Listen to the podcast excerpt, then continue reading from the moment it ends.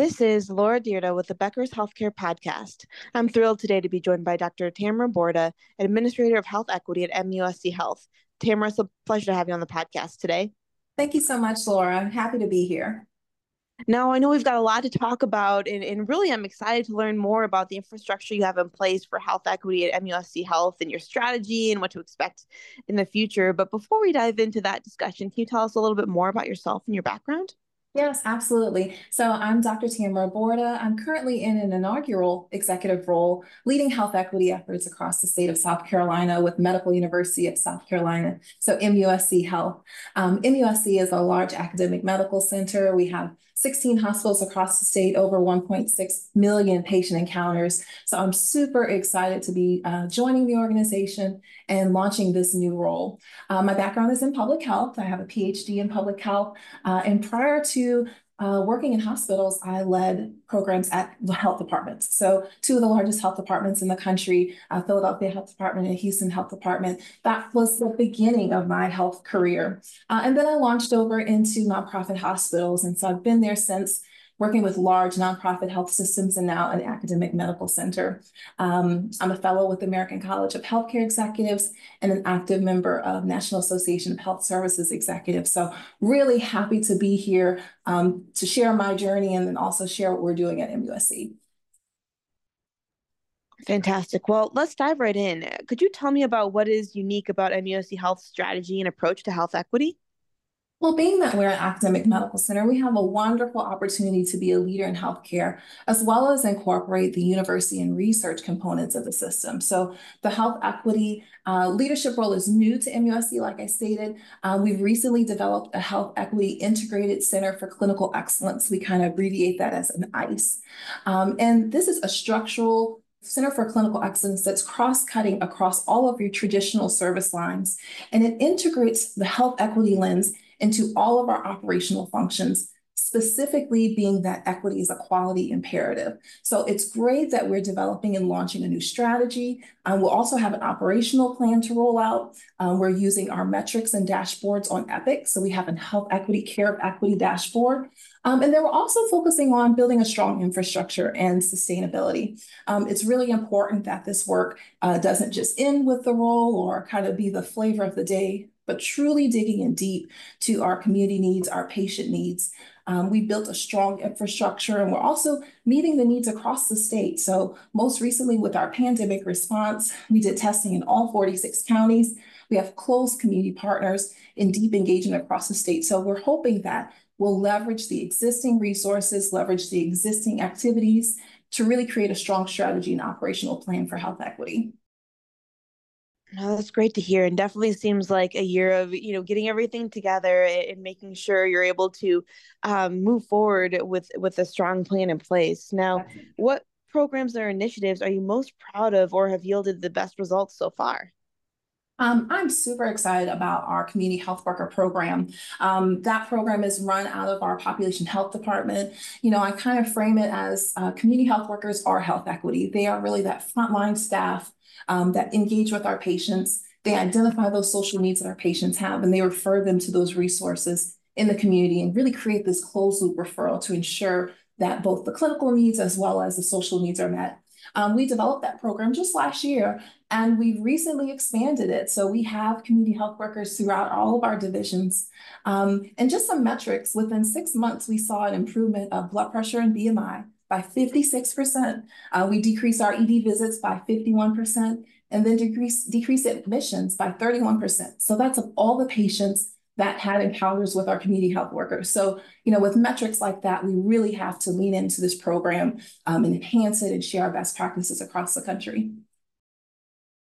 I love that. I, I, think it's so important, as you mentioned, being able to um, have those services available and connecting people who need them um, with the right services in place. It just seems like, um, you know, easier said than done. That's right. Is there any, anything that's, you know, surprised you as you've gone through some of these initiatives or tried to, um, you know, really um, adjustments that you've made based on some of the feedback or results? Mm-hmm. You know, I would say many groups and departments are doing similar work. So we didn't have a lack of work, but there hadn't quite been a formal collaborative effort for this work. So with this, um, with this ICE or Integrated uh, Clinical Center for Excellence, it'll be the umbrella to a lot of the existing operations that we have. So we have a robust community engagement arm. Um, we also have a robust clinical partnership arm, as well as our population health arm. So what we'll do is have a data-driven approach approach to really have the data inform our activities and then have that closed loop or that kind of circle to say, we know what the high needs are. Um, our data shows it with our patient population. These are the interventions and programs that we've done to address the need. And then how will we look at metrics and outcomes? And I think measurement is really important, especially in this space. This isn't kind of just the um, reactive space. We're really being very proactive, looking at our own data and creating some accountabilities around it. I love that. Thank you so much for going through some of those processes with us. Now, where are there still opportunities to improve in health equity? What are some of the great opportunities that you're seeing, as well as roadblocks um, that MUSC Health and health systems in general face? I think the biggest opportunity now is that we have accreditation standards from um, Joint Commission and CMS focus on health equity and health disparities. So, you know, whereas some were doing this work out of their goodwill or understanding that it was a, a priority need for their communities, we now have standards. And I, I, think that standardized approach will be very key in kind of all boats rising, making sure that all of the nonprofit hospitals, and really just hospitals in general, um, can one, be a true key partner in advocating for the health of their patients. Um, I think a, a, roadblock is that we hadn't quite been to this space before. So uh, whereas we were doing great work, um, we had some quality metrics focused on health equity, but we didn't quite name it that way. So I think now that we're all leaning into some of the national best practices, um, we'll be able to overcome those roadblocks. Um, another challenge that I've seen is many nonprofit organizations have had community health or community benefit programs but they're not funded. So I think this will be a great time to actually build an infrastructure with some financial investments. Um, we have to be able to be accountable to this work, but then also invest in this work. So I think kind of getting over those roadblocks of what we may have done traditionally and moving to that next era of what we're seeing in healthcare, really having a robust system with financial accountabilities as well as metrics. I think that will be kind of the next key era. Fabulous. And that really makes a lot of sense and is exciting to hear. You know, and, and when you look at too making that change from, as you mentioned, you know, uh, what you've always done to then what the new plan is and what's going to be really meaningful to um, close some of those health equity gaps. How do you go about that change management to galvanize the team and, and set them up for success?